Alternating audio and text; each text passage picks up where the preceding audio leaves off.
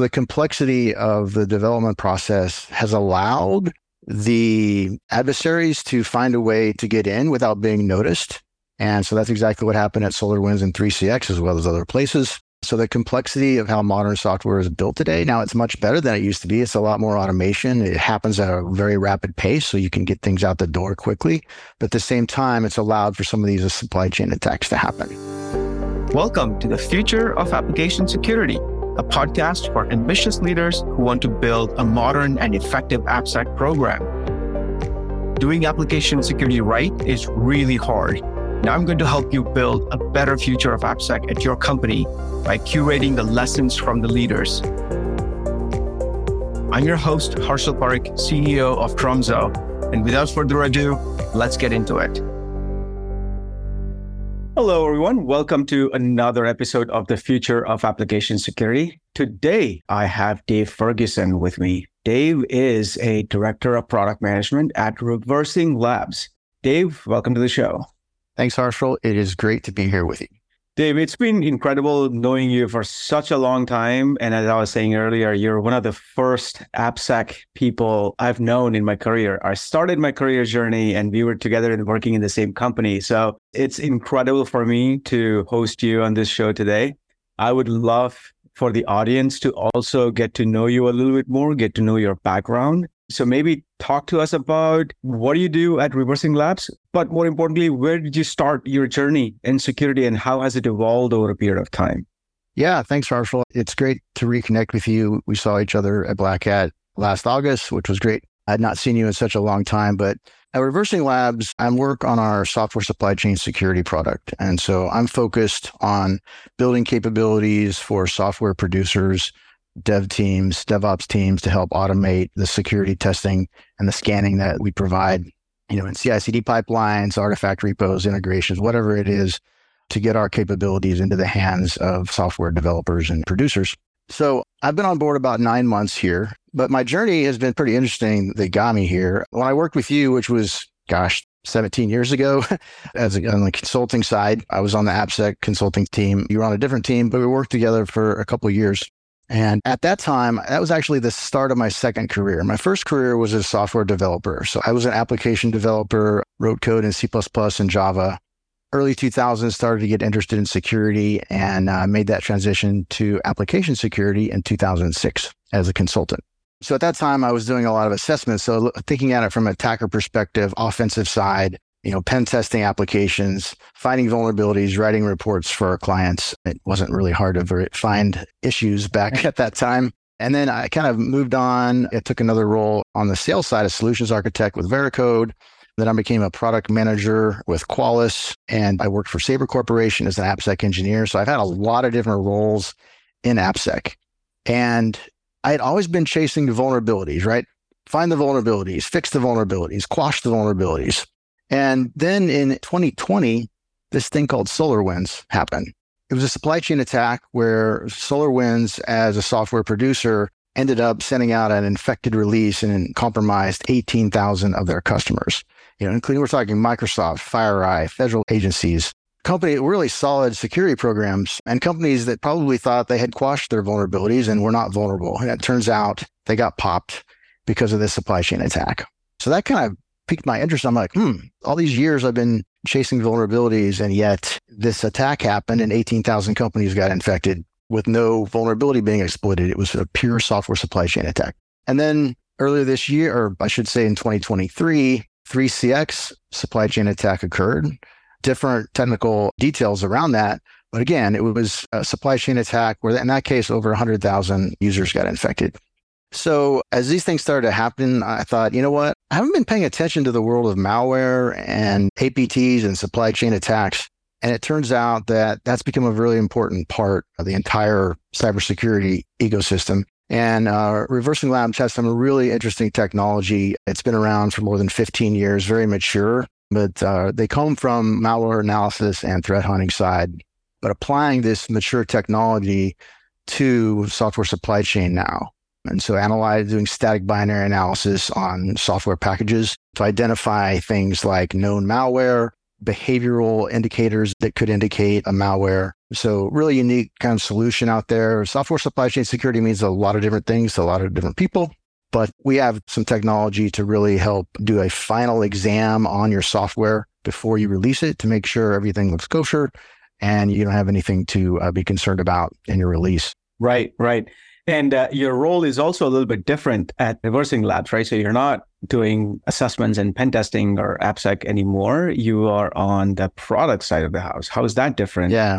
My second turn is as a product manager. And so as a product manager, you're looking for ways to build capabilities and features and integrations that make your technology accessible to development teams, product security teams, DevOps engineers, anything to help them with their job, which is to make sure they're releasing software that's free of undesirable things like malware and vulnerabilities and stored secrets and things like that. So it's my job to kind of look at the landscape, figure out what can we build from a product perspective to really help our customers.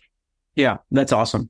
So it's a little bit different than doing the assessments and reviews and helping developers yourself, but now you're putting that experience and that insight into building a product that gets used by your customers. A lot of times when I talk to security teams, security engineers, they are not very close to product management function, right? I mean, if you're a security operator, you don't really understand exactly how product management works. There's also some confusion around project management, program management versus product management.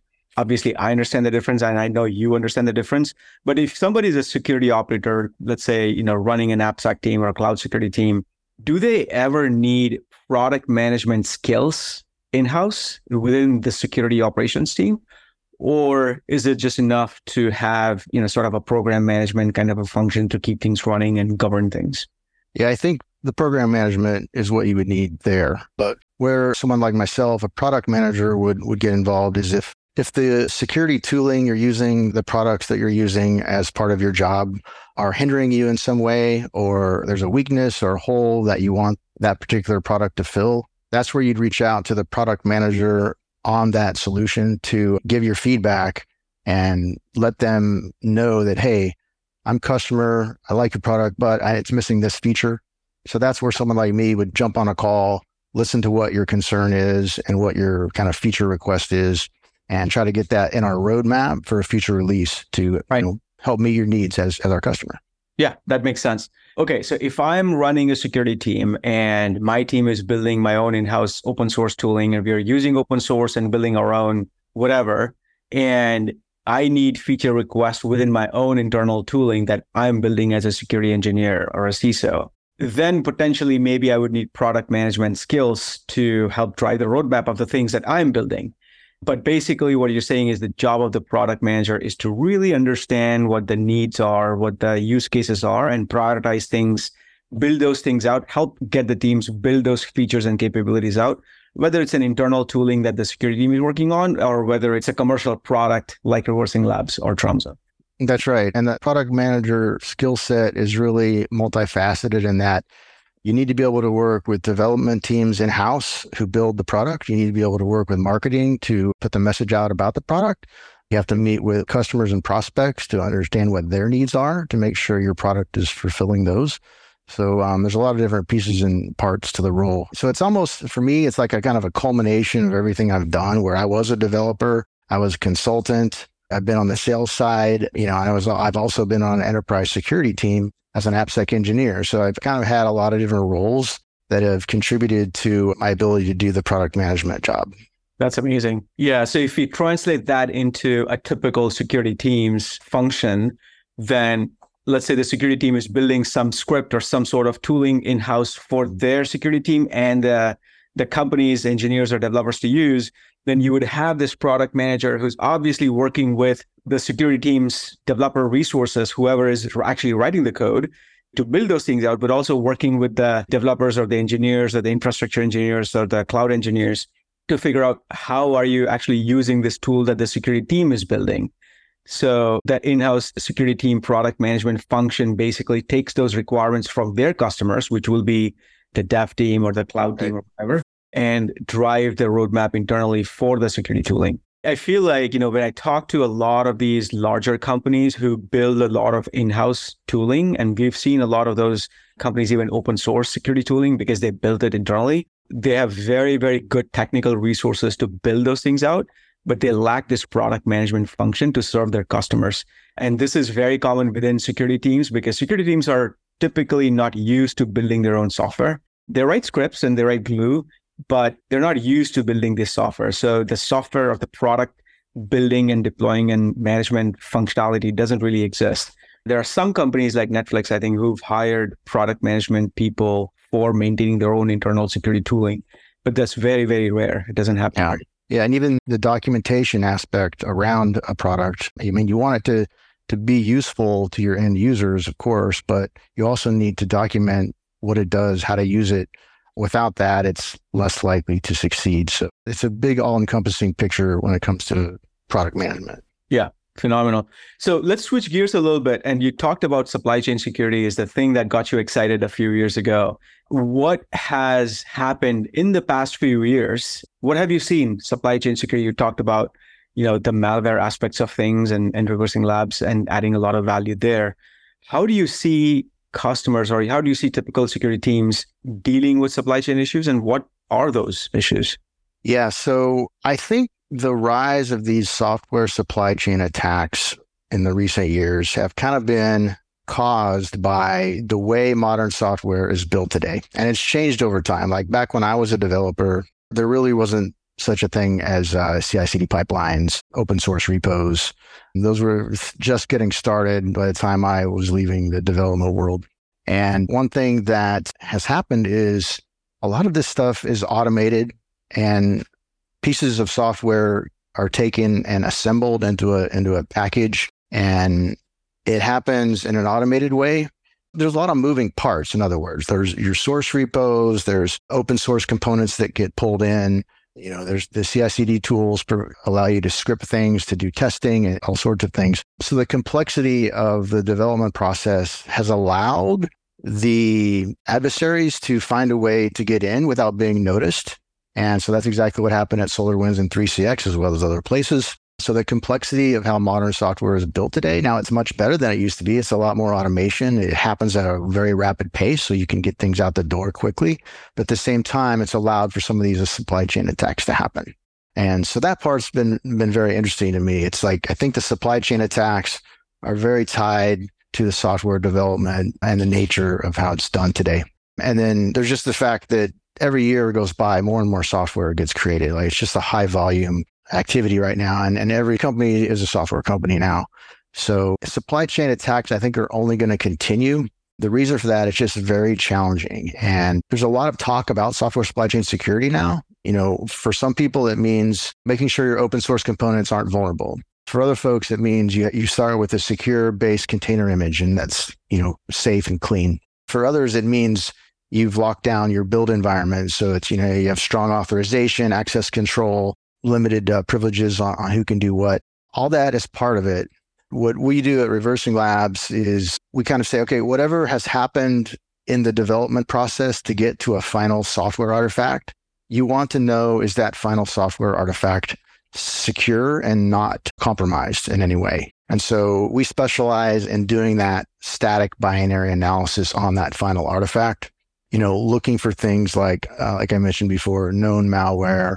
But the behavioral aspect is really important. I did a talk at LASCON in October about using software behaviors to identify malware, and it's including novel malware attacks, because the SolarWinds, 3CX, those were not like known, there weren't any signatures for those attacks. They're very novel. However, if you looked at the behaviors of the software, you would have noticed some red flags. And especially when it becomes really powerful is when you can do the analysis on a differential basis. So in other words, you scan a piece of software, you get back, 300 different behaviors that this software does.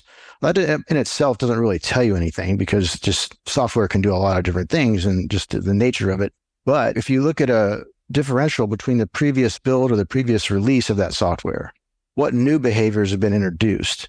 And that's where it can become really powerful. And if you can even automate that differential analysis of the behaviors, and say, hey, our scan has identified a new behavior that wasn't in the previous version. You might want to look into this. And if our tooling and our product can surface that information, that gives a really powerful way to identify novel software supply chain attacks. So nobody wants to be the next SolarWinds or 3CX and, infect your paying customers. It's kind of like the worst case scenario. So we take a different approach. We do the final build exam, essentially final exam on that build or on that piece of software. And like I said, the technology we're using is mature. It's been around for 15 years at the company. So it's just we're just applying a software supply chain aspect to that. Yeah, that makes sense. I mean, I think there's a lot of parallels to the traditional malware analysis versus applying a similar technology to a newer use case. And that would potentially cover a lot of the known unknowns here, or even the unknown unknowns here. You just don't know. Exactly. So in terms of supply chain, there was a lot of conversation about supply chain security over the past couple of years. Have you seen trends in addition to what you just mentioned? But are you seeing a lot of organizations securing their build environment or using the CI/CD top 10 security controls, or focusing more on SBOMs, or what exactly is the majority of the effort going in based on your perspective? Yep. I was just going to say SBOM. So a lot of our customers are asking, we need SBOMs. Our customers are asking for SBOMs, or we're a government customer and they need SBOMs. FDA especially is demanding SBOMs. So that's been a really big part of it. But it's kind of in the bigger picture, it's about software transparency. Mm-hmm. So there's really kind of a movement happening for having radical transparency in software. And it's kind of a growing theme that you're going to be seeing. And I think in 5 years, it's going to be kind of the norm. And in fact, we kind of expect that there may be, right now we have registries for open source components. And there's also kind of these repositories out there that rate open source components in terms of health. Like, is it a healthy open source component? Is it being developed? Does it have active maintainers and whatnot? There's nothing like that really today for commercial software. But I think eventually there'll be these trust registries developed where software producers are going to actually put their software out there. And it's going to include an SBOM. And as a possible customer of this software, you'll be able to kind of review the SBOM. It'll allow the software producer to include annotations like VEX annotations or VEX statements within the SBOM to, if there is a vulnerability, why are they not vulnerable? CISA has a self-attestation form that they're about ready to release for software producers. So that'll probably be part of it. There may be third-party companies that want to come in and do an assessment of a software and then provide a report as part of that trust registry. So in other words, more of a centralized registry for not just open source, but commercial software.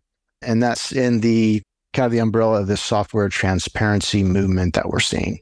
Right. So just to continue that conversation, I think it is super interesting if you're talking about software transparency across the board.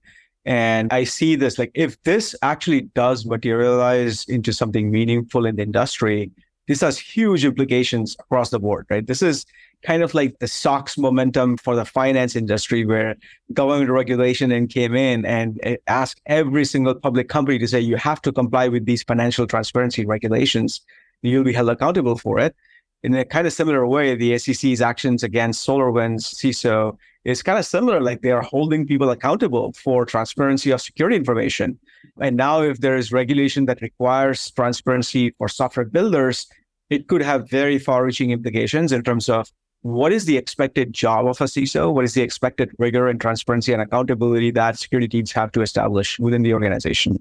So when you're saying CISA is driving some of these things, can you share some insight into what are those upcoming things in terms of driving transparency? Yeah, there's a attestation form. Actually, I think I have it up here. It's a self-attestation form for software producers. So it's currently in a review stage. So it's gone through a draft review, an initial review, and Reversing Labs provided some comments on that. But it's called the Secure Software Self-Attestation Common Form. And the draft was put out November 16th, and it's a PDF that you can take a look at. It's open for comments now, but that's something to where down the road, software producers are going to be expected to do this self-attestation, fill out this form. And that's something that I expect, kind of like an SBOM, will be provided with a piece of software or expected to be provided with a piece of software. So product security teams I think you're going to have to get used to this new world where they're going to have to be providing not just the software, but sort of metadata around their software. Like, okay, here's the SBOM that goes with our software. Here's the attestation form that we completed for this, those type of things. That's incredible. It is great, exciting for me. Like if I put my security practitioner hat on, this would be great for me to take the form across the company and say, hey, dev teams or cloud teams, this is what as a company we are supposed to sign off on. And we need you all to buy into this. So let's get this, let's prioritize these security initiatives, right? Like it's a great way, it's a great leverage to drive security agenda. Absolutely. And I think the supply chain attacks that have happened recently have been a big part of one of the driving forces behind all this. And it is a kind of a government sponsored movement. So I don't know that people are going to get away from it. Right. Yeah, it is still a recommendation though, unless it requires people to fill it out or produce it. Hopefully soon enough, it becomes common practice and commercial industry also starts expecting this as a part of the norm of buying software and selling software. And then hopefully it becomes a normal way to exchange security information and transparency. Yeah, it is a big change. Like you said, it's going to evolve. It's not going to happen overnight, but yeah. I think it has to happen just because of the sophistication of the attacks that are happening out there. And then you have AI coming. The adversaries are leveraging AI and then the defenders are going to have to as well. So it's an interesting time and place right now in software security. So that's amazing. Awesome. So we talked about a lot of stuff. I wanted to get an idea of how do you think this space will evolve over a period of time, especially since, you've been in AppSec for 17, 18 years and you've seen a lot. What's upcoming that you think is the next step of evolution for this space? For one, I think it's not going to just be about vulnerabilities anymore. In fact, the Gartner Magic Quadrant for application security testing has been around for many years now. And I think it's actually starting to lose a little bit of its relevance. And I'm hoping what Gartner does is sort of change that to the software supply chain Magic Quadrant because it's not enough anymore to be only looking at vulnerabilities. In fact, one of my colleagues here at Reversing Labs likes to say that the greatest trick that malware ever pulled was convincing AppSec tools that it didn't exist. So in other words, you can throw your SAST, your DAST, your SCA at your application. It won't find the malware because malware isn't a vulnerability. It's just code that does a certain thing. That thing happens to be malicious. It's just those tools won't be able to recognize that it's malicious. It'll be able to find a SQL injection vulnerability or whatnot. But the thing is, looking for vulnerability just isn't enough anymore. So I think that eventually you're going to see less about vulnerabilities. I mean, vulnerabilities, we still have to be concerned about them, of course, but it's just not enough anymore. So I think there's going to be some recognition of that. And then also the evolution that we just talked about in terms of software transparency. It's not enough anymore just to have a vendor fill out a form to say, oh, our software is secure. We develop in a secure way. There's going to actually be some need to be more meat behind it, including potential customers who want copies of the software before they buy it so they can run their own tests on it. In fact, we have a couple of customers doing that today. They're consumers of software and they're using our static binary analysis to test their vendor's software. And I think that's going to become more common as well. Yeah, I think that's a good way to think about how the whole software supply chain ecosystem will exist. There will be more rigor. We all know it. There will be more rigor when you're transacting software, whether it's SaaS or something that you install in your environment. It's awesome. Well, Dave, this has been a phenomenal conversation. I really, really appreciate you getting on this and enjoyed this conversation. I'm sure we'll get you on this again. Thank you so much for your time today.